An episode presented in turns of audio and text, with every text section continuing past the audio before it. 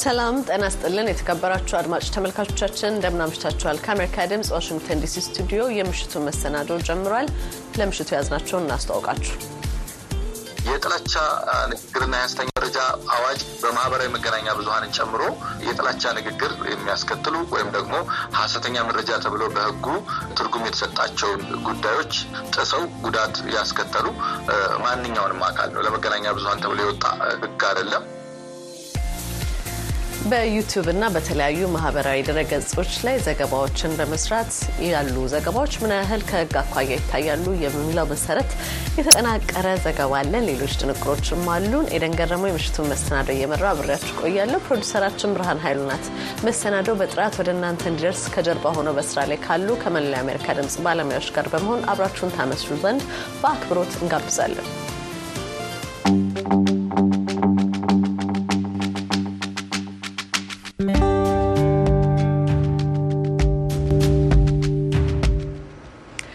ሩሲያ የአፍሪካ ሀገራት ቋንቋዎች በሀገሯ የህዝብ ትምህርት ቤቶች ማስተማር ጀምራለች።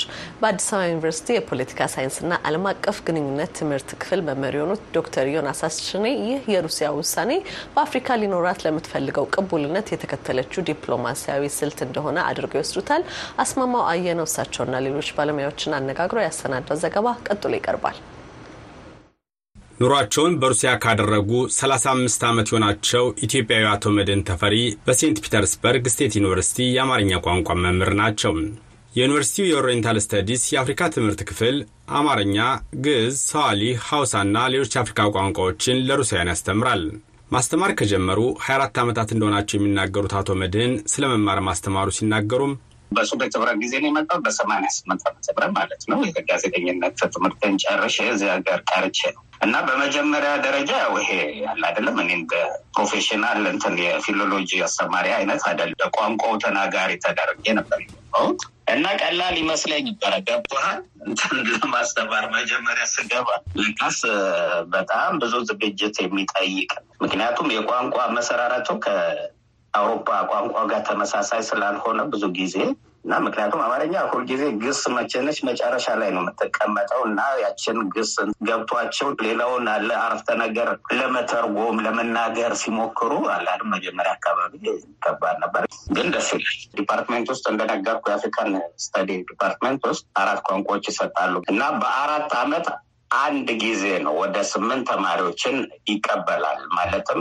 በዚህ አመት አማርኛ የሚያጠኑ ተማሪዎችን ከተቀበለ ለሚቀጥለው ደግሞ ስዋሂሊ፣ ከዛ ደግሞ ሀውሳም፣ ከዛ ደግሞ ማንዴ እና አራት አመት ተምረው በ bachelor ሲመረቁ ነው እንደገና ሌላ ተማሪዎችን የምንቀበለው እና ወደ ስምንት group ኦችን አስተምራለሁ። በእያንዳንዱ group ውስጥ እስከ ስምንት ሰባት ተማሪዎች ይኖራሉ። የአፍሪካ ቋንቋዎችን በዚህ መልኩ በዩኒቨርሲቲ ማስተማር ከጀመረች ከ60 ዓመት በላይ የሆናት ሩሲያ አሁን ደግሞ እንደ አማርኛ በምስራቅ አፍሪካ የሚነገረውን ሰዋሂሊና በምዕራብ አፍሪካ የሚዘወተረውን የዮሩባ ቋንቋ በሕዝብ ትምህርት ቤቶች ማስተማር እንደምትጀምር ከወራት በፊት አስታውቃለች። ይህም በአውሮፓ የአፍሪካ ቋንቋዎች በማስተማር የመጀመሪያ ሀገር እንደሚያደርጋት የብሪታንያ ዩኒቨርሲቲዎች ዓለም አቀፍ ግንኙነት ማህበር የተሰኘ ተቋም በዚህ ርዕሰ ጉዳይ ላይ ባወጣው ዘገባ አመላክቷል። በአዲስ አበባ ዩኒቨርሲቲ የፖለቲካል ሳይንስና ዓለም አቀፍ ግንኙነት ትምህርት ክፍል መምህር ዶክተር ዮናስ አሽኔ ሀገራት ዲፕሎማሲያዊ ፖሊሲያቸውን ለማስፈጸም የተለያዩ ስልቶች እንደሚጠቀሙ ጠቅሰው ይህን የሩሲያ ውሳኔም በአፍሪካ ሊኖራት ለምትፈልገው ቅቡልነት የተከተለችው ዲፕሎማሲያዊ ስልት አድርገው ይወስዱታል። ራሻም ይህንን ስታደርግ የባህሉንም የታሪኩንንም ሁሉንም ግንኙነት በማንቀሳቀስ ተሰሚነቷን የዲፕሎማሲ ድጋፏን ከሌላው ዓለም በተለይ ከአፍሪካ ጋር ወዳጅ ለመሆን የምትጥርበት መንገድ ነው። ይሄ ትዕምርታዊ ፋይዳ አለው። ለምሳሌ PhD program በግዕዝ መጀመር ወይ አማርኛ ማስተማር መጀመር ለኢትዮጵያ የሚልከው ወይም ለስዋሂሊ ለሚናገሩ ሰዎች የሚልከው ትዕምርታዊ ፍላ እንትን አለ። ወዳጅነትን የመዘርጋት ወዳጅ የመሆን ልብን የማራራት trust ን የመገንባት የራሱ ፋይዳ አለው በራሱ ሁለተኛ አማርኛ የሚማረው ሰው ማን ነው? የደህንነት አካላቶች ናቸው ወይ? የዲፕሎማሲ ሰዎች ናቸው ወይ? የኢኮኖሚ አማካሪዎቻቸው ናቸው ወይ? ስዋሂሊ የሚማሩት እነማን ናቸው ብለን ብንሰራ ምናልባት እኔ ከጠቀስኳቸው ተቋማት ውስጥ የሚወጡ ባለሙያዎች ናቸው ተብሎት ብዬ አስባለሁ። ስለዚህ እሱ ሁለተኛው ትልቁ ሰፊው ጥቅማቸው ሊሆን ይችላል። በኋላ ተጽዕኗቸውን፣ ወዳጅነታቸውንም ጥቅማቸውንም ለማስከበር ይጠቅማቸዋል። ልክ ምዕራባውያን ዓለም ወይም የ Confucius Center እዚህ አፍሪካ ውስጥ ቻይንኛ ያስተምራል። ቻይንኛ ሲያስተምር culture ኡንም ባህሉንም በማስፋፋት ረገድ ሁለት በቻይና የሚሰሩ ቢሮክራቶችንም ባለሙያዎችንም ቻይናን ልባቸው ወደ ቻይና የሚያደላ ባለሙያዎችን የማፍራት የማስተማር ፍላጎትም ብዙ ሰፊ ግብ ይዘው ነው የሚንቀሳቀሱ። ሀገራት በሚያደርጉት የዲፕሎማሲ ግንኙነት የተለያዩ መንገዶች እንደሚጠቀሙ የገለጹት በሲቪል ሰርቪስ ዩኒቨርሲቲ የዲፕሎማሲና ዓለም አቀፍ ግንኙነት መምህር አቶ እንዳለ ንጉሴ ናቸው። በአሁኑ ሰዓት ዓለም መንደር ስለሆነ እያንዳንዱ ቦታ መድረስ የሚቻለው በዚህ በ public diplomacy ነው። በዚህ ምዕራባውያኑ አሁን ባለው ሁኔታ እንግዲህ አውሮፓን ብታይ ይሄ ብሔርተኝነቱ እየተስፋፋ ትንሽ የመቀነስ ሁኔታ ታይቶባቸዋል። እንግዲህ ከዚህ አንጻር ደግሞ የበለጠ ደግሞ እየሆኑ የመጡት እነ ቻይና እነ ራሻ ቱርክም በተወሰነ መልኩ ብታየው ይህንን ጉዳይ በጣም exploit እያደረጉት ለምን አንደኛ በጣም የተረጋጋ ነው፣ ለረጅም ጊዜ መሄድ ነው። እያንዳንዱ ሰው የቤት ስራውን የሚወስድበት ነው። ስለዚህ አሁን ከዚህ አንጻር ትክክለኛ እቅድ ነው የወሰዱት ብሎ መውሰድ ይቻላል። ቻይናም ራሽያም እንግዲህ ወደ አፍሪካ ሲመጡ ብዙ የተወሰነ ያው የ colonial grievance ኦችን የመቀስቀስ ሁኔታ ቢኖርም አዋጭው ነው። አሁን በዋናነት አሁን ዓለምን የሚመራው ይሄ public diplomacy የሚለው ነው። እንግዲህ የባህሉን ክፍል፣ የሃይማኖቱን፣ የንግቱን፣ የግል ግንኙነታችን ጭምር የሚሄድበት ነው። ይሄ ዲጂታል ቴክኖሎጂውን በጣም አግዞታል። የአማርኛ ቋንቋን የሚያስተምሩት አቶ መድን ሩሲያ ቋንቋዎችን ለዜጎቿ የምታስተምረው በፈቃደኝነት ላይ ተመስርታ መሆኑ ይናገራሉ። ዓላማውም ዜጎቿ የሌሎች ሀገራትን ባህልና ወግ እንዲያውቁና ለቀጣይ ስራዎቻቸው እንዲጠቀሙበት በማሰብ ነው ይላሉ። አማርኛ ሲያጠኑ አየህ የኢትዮጵያንም በዛውም ባህሉን፣ ታሪኩን እና ሌሎችም ነገር ወጎችን ሁሉ ነገር ያጠናሉ። እና እነዚህ ተማሪዎች ለምን የሚማሩት አንደኛ በውጭ ጉዳይ ሚኒስቴር ውስጥ ሲሰሩ ከአፍሪካ ማለትም ከኢትዮጵያ ጋር የሚኖረውን ግንኙነት በምን አይነት መንገድ አለ አይደለም መሄድ እንዳለበት ቀደም ብለው ባህሉን፣ ቋንቋውን፣ ታሪኩ ምናምን ስለሚያውቁ መረዳት ይችላሉ። እና ራሱ በኢትዮጵያ ያለው አምባሳደር አማርኛ ቋንቋ ያውቃል እና እዚህ ሞስኮ የተማረ መሰለኝ አለ ሞስኮ ዩኒቨርሲቲ ውስጥ ይሰጣል። እና አንደኛ ግንኙነት ለመፍጠር ነው። ሁለተኛ የተለያዩ ዓለም አቀፍ ድርጅቶች ውስጥ እንዲሰሩ ነው። ሩሲያና ቻይና ቋንቋና ባህልን ጨምሮ የፐብሊክ ዲፕሎማሲን በመጠቀም በአፍሪካ ተጽዕኗቸውን ለማሳደግ የሚያደርጉትን ጥረት አሜሪካን ጨምሮ በምዕራባውያን ሀገራት እየተዘነጋ የመጣ መሆኑን በማየት ክፍተቱን ለመጠቀም ጭምር ነው ይላሉ አቶ እንዳለም። አሁን ምዕራባውያኑ አሁን የፍራንኮፎንን ብታያቸው በአብዛኛው ፈረንሳይኛ እንዲማሩ ነው እንጂ የራሳቸውን ቋንቋ እንዲጠቀሙና ምን እንዲሉ አልነበረ የሚያበረታታው። የ Anglophone ኦቹም ይሄ እንግሊዝን ተይዘው የነበሩት ሀያ አንዶቹም የአፍሪካ ሀገሮች ብትወስድ እንግሊዝኛ እንዲማሩ ነው የሚበረታቱት እንጂ የራሳቸውን አይደለም።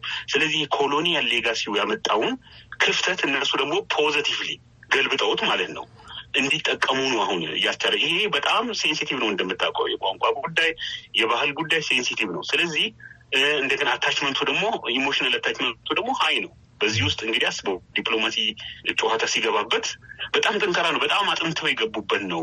የምዕራባውያን ሀገራት ከአፍሪካ ጋር ያላቸው ግንኙነት የሚቃኙባቸው ተቋማት ራሳቸውን ከጊዜ ጋር አላደሱም የሚሉት ዶክተር ዮናስ በበኩላቸው ይህም አዳዲስ ዲፕሎማሲያዊ ስልትን እየተጠቀሙ ላሉት እንደ ሩሲያና ቻይና ያሉ ሀገራት እድልን የፈጠረ ነው ይላሉ። ድሮ የምዕራቡ ዓለም የራሱ የሆነ ካልቸራል ሴንተሮች ነበሩት። በጣም ንቁ የሆኑ የጣሊያን፣ የፈረንሳይ፣ የእንግሊዝ የተለያዩ የባህል ማዕከሎች ነበሩ። ንቁ ነበሩ ግን አሁን ደብዝዘው ብዙም ሰፊ ስራ ሲሰሩ አንሰማም። የሌሎቹ ሀገሮች አሁንም ንቁ ሆነው በተለይ የቻይና ሰፊ በየዩኒቨርሲቲው ትልልቅ ተቋማትን ገንብተው እየሰሩ ነው። በጃፓንም ተመሳሳይ የአማርኛም የሌሎችም ትምህርቶችን በጃፓን ሲሞክሩ እናያለን። ምዕራቡ ግን ያንን ሲያደርግ ዓለም አቀፍም ወይም ብሔራዊ ተቋሞቻቸው creative የሆኑ አዳዲስ ነገሮች አንሰማ። በዚህ መሰረት መሰረት ምክንያት አፍሪካም ኤዥያም ወደ ሌሎች የግንኙነቶቹ እየሰፉ እየዳበሩ እየሄዱ ይመስላል። እንግዲህ በዚህ ውጥንቅጥ ውስጥ ነው ምዕራቡ ዓለም መሪነቱን እያጣ ነው የሚባለው። በኢኮኖሚ ብቻ ሳይሆን እንደዚህ አይነት creative መንገዶችን የመጠቀም ነገር ብዙ አናይም። ሩሲያ ከአፍሪካ ቋንቋዎች በተጨማሪ የአውሮፓና የእስያ ሀገራት ቋንቋዎች እንደምታስተምር የሚናገሩት አቶ መድህን ግን ቀደም ብላ በዩኒቨርሲቲ አሁን ደግሞ በዚህ ትምህርት ቤቶቿ የአፍሪካ ቋንቋዎችን ማስተማሯ ተጽዕኖዋን ለማስፋት ካላት ፍላጎት ጋር መያያዙ አያስማማቸውም። ተጽዕኖም ለማሳደር የሚለው ለእኔ ብዙ ተቀባይነት የለውም። ግን ያው እንዴት ነው ስለ አፍሪካ የበለጠ እውቀት እንዲኖራቸው ከልጅነታቸው ጀምሮ ተማሪዎች በፍላጎት የሚካሄድ ነው። ለወደፊት ከአፍሪካ ጋር የበለጠ ጥሩ ግንኙነት ለመመስረት ጥሩ ግንኙነት የምትመሰረት ከሆነ ደግሞ የበለጠ እንግዲህ ስለ ሀገሩ ምንነት ጠንቅቃ ብታውቅ የተሻለ ነው። ከዛ አንጻር ይመስለኛል እንጂ ተጽዕኖ ማሳደርማ በተለያዩ ነገሮች ማሳደር ይቻላል። እንደዚህ አይነት የዲፕሎማሲ አካሄዶች ሁሉም ሀገራት የራሳቸውን ብሔራዊ ጥቅም ለማስከበር የሚወስዷቸው እርምጃዎች አካል ናቸው የሚሉት የዲፕሎማሲና ዓለም አቀፍ ግንኙነት መምህሩ አቶ እንዳለ ንጉሴ ግን የአፍሪካ ሀገራትም ይህን በመረዳት ማንኛውንም ውሳኔ ከራሳቸው ጥቅም ብቻ መመዘን ይኖርባቸዋል ሲሉ ይመክራሉ። በተለያዩ ቋንቋ ሊዳረሱቸው ይችላሉ። በባህላቸው ሊመጡ ይችላሉ። በሌላም ሊመጡ ይችላሉ። አፍሪካውያን ማወቅ ያለባቸው ምንድን ነው?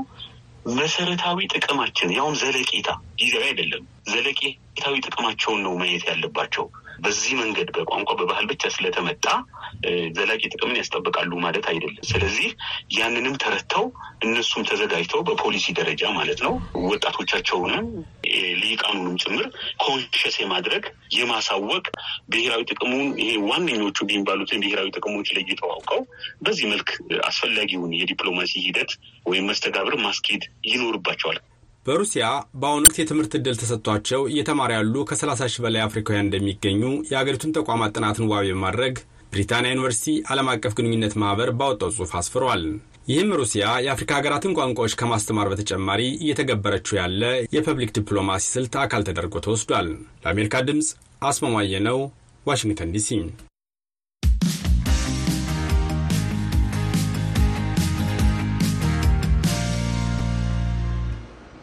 በመከታተል ላይ ያላችሁት ጋቢና ቪኦኤ ነው። አብራችሁን ስለሆናችሁ እናመሰግናለን። ኢትዮጵያ ማህበራዊ ሚዲያን ጨምሮ በኢንተርኔት አማካኝነት የሚፈጸሙ ወንጀሎችን ለመከላከል በፍትሐ ብሔርና በወንጀለኛ ሕጉ ከተቀመጡት ሕጎች በተጨማሪ የጥላቻ ንግግርና ሀሰተኛ መረጃ አዋጅ እንዲሁም የኮምፒውተር ወንጀል አዋጅ የመሳሰሉትን አጽድቃለች። ሆኖም በርካታ ተንታኞች በኢትዮጵያ የማህበራዊ ሚዲያ ስነ ምህዳር ውስጥ የሚሰራጩ ሀሰተኛ መረጃዎች፣ የጥላቻ ንግግሮችና ሌሎች ወንጀሎች እየጨመሩ መሄዳቸውን ተከትሎ አዋጆቹ ሀሳብን በነጻነት የመግለጽና መረጃ የማግኘት መብትን ከመጋፋት ውጭ የህብረተሰቡን ደህንነት መጠበቅ እንዳልቻሉ ይከራከራሉ። ለመሆኑ በማህበራዊ መገናኛ ብዙኃን ስም ማጥፋት፣ የግለኝነት መብት መጋፋትና ሌሎች ከስነ ምግባር ያፈነገጡ መረጃዎች ስርጭቶች የመሳሰሉ ወንጀሎች ሲፈጸሙ ወደ ህግ የሚቀርቡባቸው ማዕቀፎች ምንድን ናቸው? የህብረተሰቡን ደህንነት ለመጠበቅ ያላቸውስ አቅምስ ምን ይመስላል? ስትል ስመኝሽ የቆየ የህግ ባለሙያና ፌዴራል ፖሊስን አነጋግራ ተከታዩን ዘገባ አሰናድታለች። በማህበራዊ ሚዲያ የሚሰራጩ የሐሰት ዜናዎችና የተሳሳቱ መረጃዎች በኢትዮጵያ ውስጥ ለሚታዩ የተለያዩ የፖለቲካ ውጥረቶች፣ ግጭቶችና የንጹሐን ሰዎች ግድያዎች አስተዋጽኦ አድርገዋል።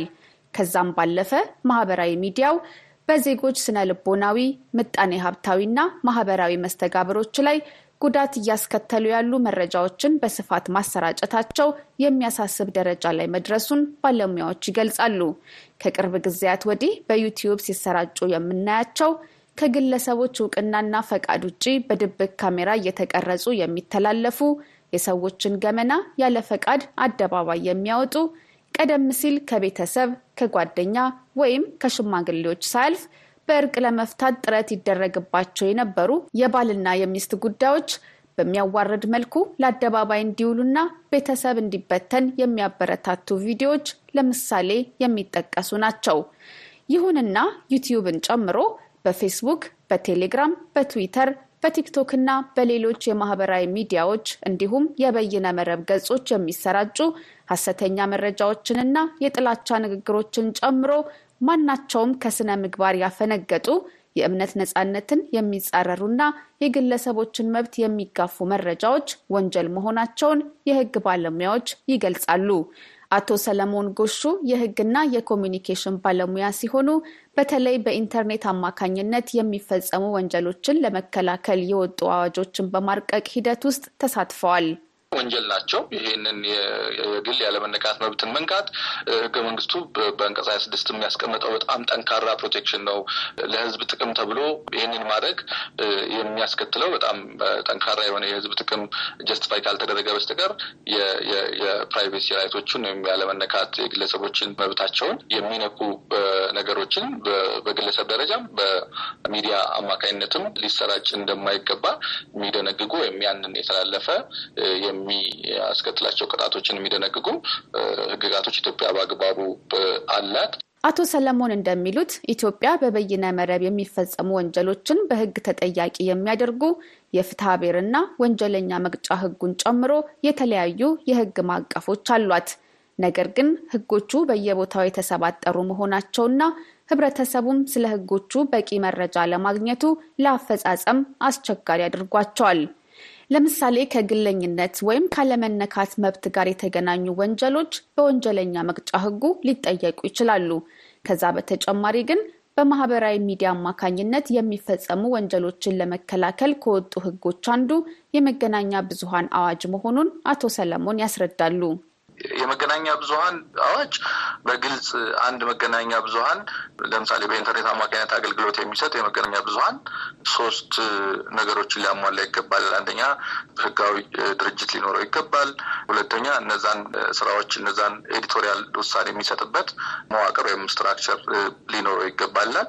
ሶስተኛ እነዛን አገልግሎቶች በኢንተርኔት አማካኝነት አገልግሎቱን የሚሰጥ ከሆነ የበይነ መረብ መገናኛ ብዙኃን የሚለውን ያሟላል ማለት ነው። እሱ አሟልቶ ከኢትዮጵያ መገናኛ ብዙኃን ባለስልጣን ጋር የሰርቲፊኬት ጉዳይ ይመጣል ማለት ነው። እነሱን ያሟላ አካልን ነው regulate የሚያደርገው እንደ ተቋማዊ ነው እንጂ የግለሰቦችን ሀሳብን በነጻነት የመግለጽ መብታቸውን የሚገለገሉ ሰዎች ላይ monopoly የለውም፣ እነዛን የመከታተል የለውም። ነገር ግን የ monitoring ስራ ይሰራል። ለምሳሌ የመገናኛ ብዙኃን ባለስልጣን በመገናኛ ብዙኃን ወይም በኮሚኒኬሽን ጉዳይ ላይ መንግስትን አድቫይስ ስለሚያደርግ የፖሊሲ ጉዳዮችንም እነሱ ነገሮች በተጓዳኝ ያደርጋል። በማህበራዊ የብዙኃን መገናኛ ዘዴዎች በሚሰራጩና ጥላቻ በሚታጨቅባቸው መልእክቶች የሚደርሱ ግጭቶችን ለማስቆም ሲባል በ2012 ዓ ም በህዝብ ተወካዮች ምክር ቤት ጸድቆ ስራ ላይ የዋለው የጥላቻ ንግግርና የሐሰተኛ መረጃ ስርጭትን ለመከላከልና ለመቆጣጠር የወጣው አዋጅ ሌላው በማህበራዊ ሚዲያ የሚሰራጩ ጎጂ መረጃዎችን ለማስቆም የወጣ ህግ ነው። አቶ ሰለሞን እንደሚሉት ይህ አዋጅ በህጋዊ መንገድ ለተመዘገቡ መገናኛ ብዙሃን ብቻ ሳይሆን በግለሰቦች ለሚሰራጩ ሐሰተኛ ወይም ጎጂ መረጃዎችም ያገለግላል። የጥላቻ ንግግርና የሐሰተኛ መረጃ አዋጅ ግን በማህበራዊ መገናኛ ብዙኃንን ጨምሮ የጥላቻ ንግግር የሚያስከትሉ ወይም ደግሞ ሐሰተኛ መረጃ ተብሎ በህጉ ትርጉም የተሰጣቸውን ጉዳዮች ጥሰው ጉዳት ያስከተሉ ማንኛውንም አካል ነው። ለመገናኛ ብዙኃን ተብሎ የወጣ ህግ አይደለም። ነገር ግን የሐሰተኛ መረጃ ወይም ደግሞ የጥላቻ ንግግር አሰራጭተው ቢገኙ በዚህ አዋጅ የወንጀል ተጠያቂነት ይኖርባቸዋል። ሌላው በርካቶች መኖሩን እንኳን የማያስተውሉት ህግ በ2016 ዓ ም የጸደቀው በኮምፒውተር የሚፈጸሙ ወንጀሎች አዋጅ ነው።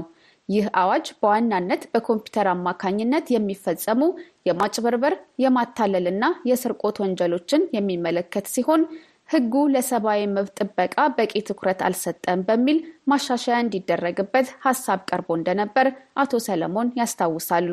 በሁለት ሺ አስራ ስድስት የወጣው የ computer crime አዋጅ ዋናው ትኩረቱ ብሔራዊ ደህንነት ወይም national security የሚለውን ጉዳይ ለመጠበቅ በሚል ነው የወጣው። ስለዚህ ለሰብአዊ መብት ድንጋጌዎች ወይም ደግሞ ልዩ exceptions በቂ ትኩረት አልሰጠም በሚል በእኛ ቡድን ተዘጋጅቶ የነበረው ረቂቅ ሁለቱን በብሔራዊ ጸጥታና በግለሰቦች የሰብአዊ መብት ጥበቃ መካከል balance ለመፍጠር ሁለቱንም ያጣጣመ እንዲሆን ተደርጎ ረቂቅ ቀርቦ ነበር።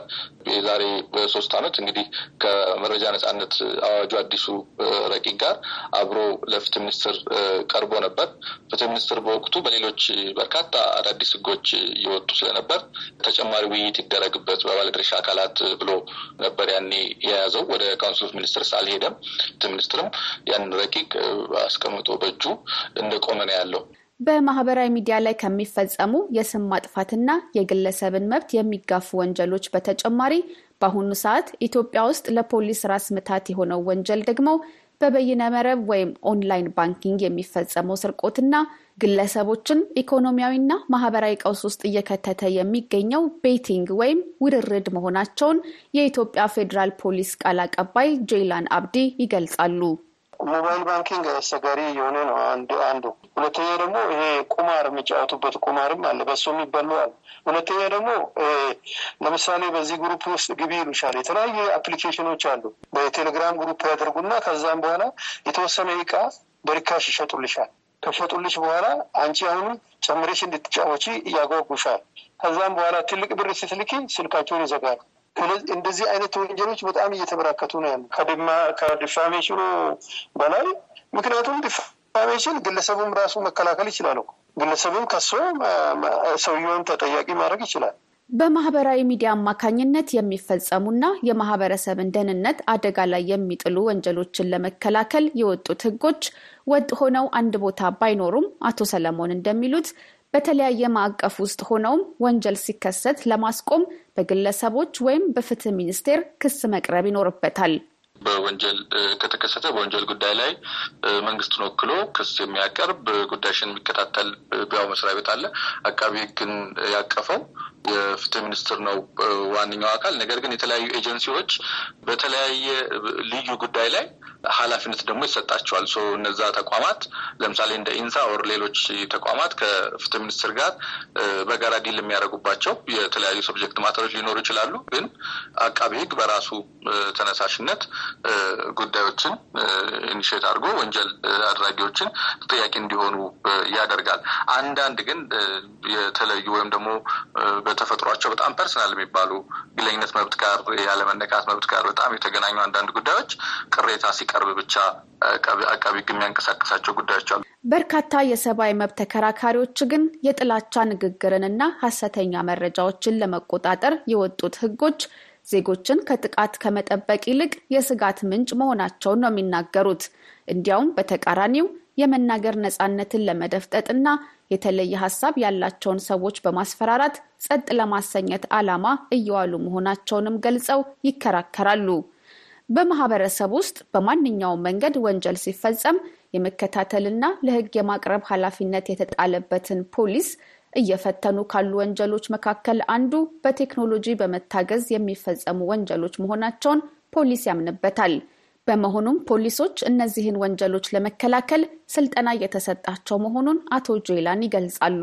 ፖሊስ የኢትዮጵያ ፌዴራል ፖሊስ ወንጀል ምርመራ ፖሊሶችን እስከ ውጭ ሀገር ድረስ ልከን አሰልጥነን ደቡብ ኮሪያ፣ ቻይና በዚህ ዙሪያ በተለይ cyber crime ዙሪያ እንደ ስልጠና እንዲያገኙ አድርገን በነዚህ በ social media ላይ በህዝብ ላይ የሚደርሰውን አደጋ ለመከላከል ሀሰተኛ መረጃ እየተሰራጨ በዚህ መንገድ ህዝብን ከህዝብ ጋር የሚያጋጩ በተለያዩ መንገድ የሚሰሩትን ለመቆጣጠር እንድንችል ስልጠና ወስደዋል። ስለዚህ በዛ መሰረት ፖሊስ እየያዘ መረጃ ወንጀሉን እያጣራባቸው ያሉ ሰዎች፣ ግለሰቦች አሉ። በዚህ ዙሪያ ማለት ነው።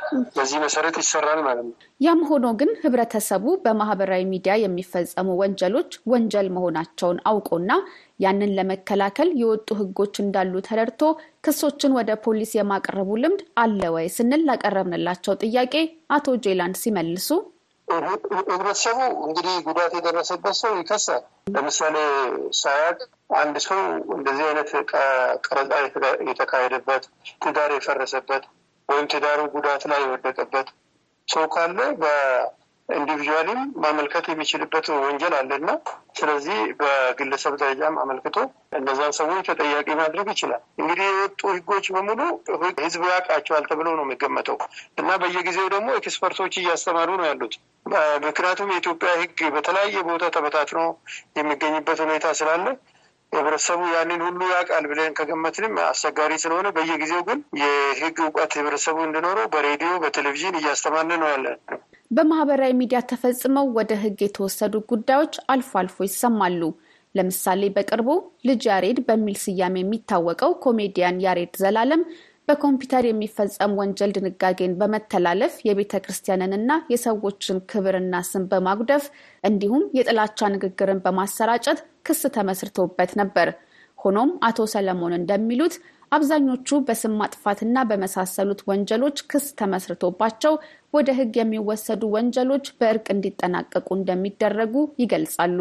አንዳንድ ያስተዋልኳቸው በማህበራዊ መገናኛ ብዙኃን ላይ ለምሳሌ ወደ ፍርድ ቤት ለማስኬድ ጠበቃ ቀጥረው ይህንን ጉዳይ ሲጀምሩ በእርቅ የተደመደሙ የነበሩ content ኦችን delete ለማድረግ ግለሰቦች ተስማሙ የሚሉ በአንዳንድ ዘገባዎችንም አይተናል። እሱ ላይ ያለውን clarity ማስተማሩ ጎን ለጎን መምጣት አለበት። ያንን የማስተማር ስራ ግን ሌሎቹን እንዲማሩ deterrence effect እንዲኖረው ሌሎቹን ላይ እንዲህ አይነት ተጠያቂነት ይኖርብኛል ብለው እንዲታቀቡ ለማድረግ በመንግስት አንዳንድ በጣም ከበድ ያለ ጉዳት ያደረሱ እንዲህ አይነት ጥሰቶች ተጫዋቾችን በቀጥታ በማምጣት የማስተማር ሂደት አንድ ማድረግ አለበት ብዬ ነው advise ማድረገው።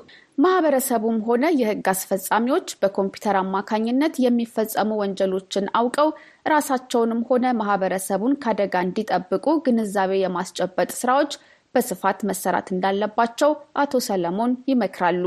የሀሰተኛ መረጃና የጥላቻ ንግግሩን ህጉ ሲወጣ በመንግስት በኩል ፖሊሶችን፣ አቃቤ ህጎችን፣ ዳኞችን ለዛ የማዘጋጀት ባሉት ጉዳዮች ላይ ምክክር የማድረግ ነገር ተጀምሮ በነበረበት ጥሩ አጋጣሚ ነው ይሄ conflict ኡ የመጣው።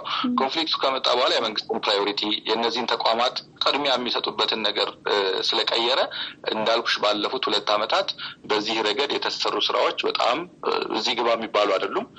የተነሱም ጉዳዮች በትክክል ለፍርድ ቤት ቀርበው እልባት ያገኙ ጉዳዮች ብዙ አይደሉም። የቴክኖሎጂው በየጊዜው ተለዋዋጭነት ወንጀሎችንም እንዲራቀቁ እያገዘ መሆኑን የሚገልጹት አቶ ጄላይንም ፖሊስም በቴክኖሎጂው ታግዞ ህብረተሰቡን በተሻለ መልኩ ለመጠበቅ ጥረት እያደረገ መሆኑን በምሳሌ ያስረዳሉ።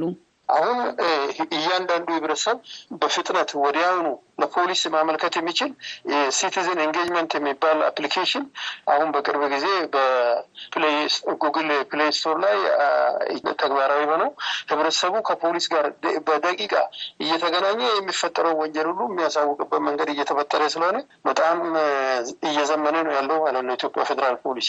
ኢትዮጵያ ማህበራዊ ሚዲያን ጨምሮ በበይነ መረብ አማካኝነት የሚፈጸሙ ወንጀሎችን ለመከላከል የቆዩና አዲስ የጸደቁ ህጎች ቢኖሯትም የጥላቻ ንግግርና ጉዳት አድራሽ ሀሰተኛ መረጃዎችን መቆጣጠር ግን እስካሁን አለመቻሏን ባለሙያዎች ይስማሙበታል። ግለሰቦች መብታቸው ሲነካ ወደ ህግ እንዲመጡ የሚያበረታቱ ትምህርቶችና አስተማሪ የሆኑ የህግ ቅጣቶች ሊኖሩ እንደሚገባም መክረዋል። ለአሜሪካ ድምፅ ዘገባ ስመኝሽ የቆየ ዋሽንግተን ዲሲ። በመቀጠል የምናልፈው ወደ ስፖርት ዘገባ ነው። ለአንድ ወር ለተጠጋ ጊዜ ሲከናወን የቆየውን የአፍሪካ ሀገራት የእግር ኳስ ዋንጫ ፍልሚያ አዘጋጇ ሀገር ኮትዲቫር በአሸናፊነት አጠናቃለች። እሁድ ምሽት በተደረገው የፍጻሜ ጨዋታ ኮትዲቫር ተፎካካሪዋ ናይጄሪያን ሁለት ለአንድ በሆነ ውጤት በማሸነፍ የዘንድሮው የአፍሪካ ሀገራት የእግር ኳስ ዋንጫ ቻምፒዮን መሆኗን አረጋግጣለች። በ38ኛው ደቂቃ ዊልያም ትሩስት ኢኮንግ በአስቆጠረው ግብ ናይጄሪያ መሪነቱን ለመያዝ ችላ ነበረ። ከእረፍት መልስ ተጠናክረው የገቡት የኮትዲቫር ተጫዋቾች በናይጄሪያ ቡድን ላይ ጫና በመፍጠር ያከታትሏቸው የግብ ሙከራዎች የቡድኑን የድል መንገድ አቅንተውታል። በ62ኛው ደቂቃ ውጤቱን ወደ አቻነት የቀየረውን ግብ ፍራንክ ኬሲ ሲያስቆጥር፣ ሴባስቲያን ሃለር በ81ኛው ደቂቃ ያስቆጠራት ሁለተኛ ግብ የኮትዲቫርን ድል አጽንታለች። በአውሮፓውያኑ 1992ና 2015 ዓመታት ካስመዘገበችው የአፍሪካ ዋንጫ ቻምፒዮንነት ታሪክ ጋር የእሁዱ ምሽት ድል ኮትዲቫር ለሶስተኛ ጊዜ የአፍሪካን ዋንጫ በድል ያነሳች የአህጉሩ የእግር ኳስ ዘርፍ ገናና ሀገር አድርጓታል።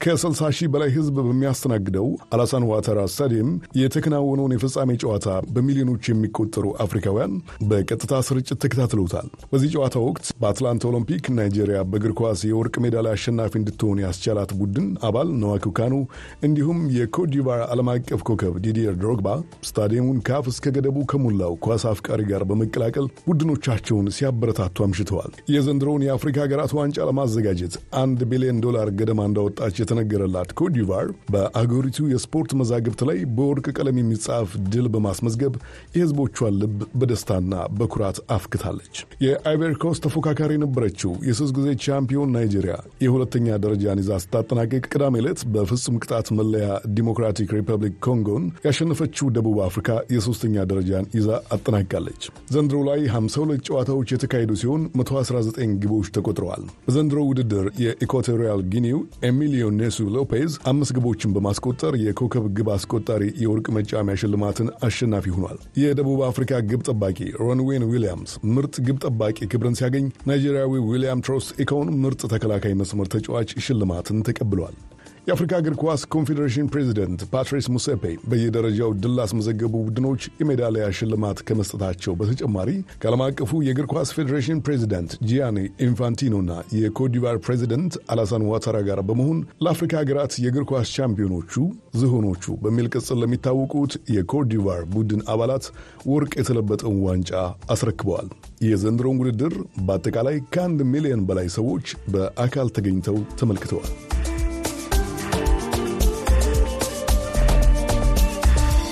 ቻችን ለዕለቱ የያዝነው እዚህ ላይ ተጠናቋል። በነገው ምሽት እንገናኝ። ደህና እደሩ።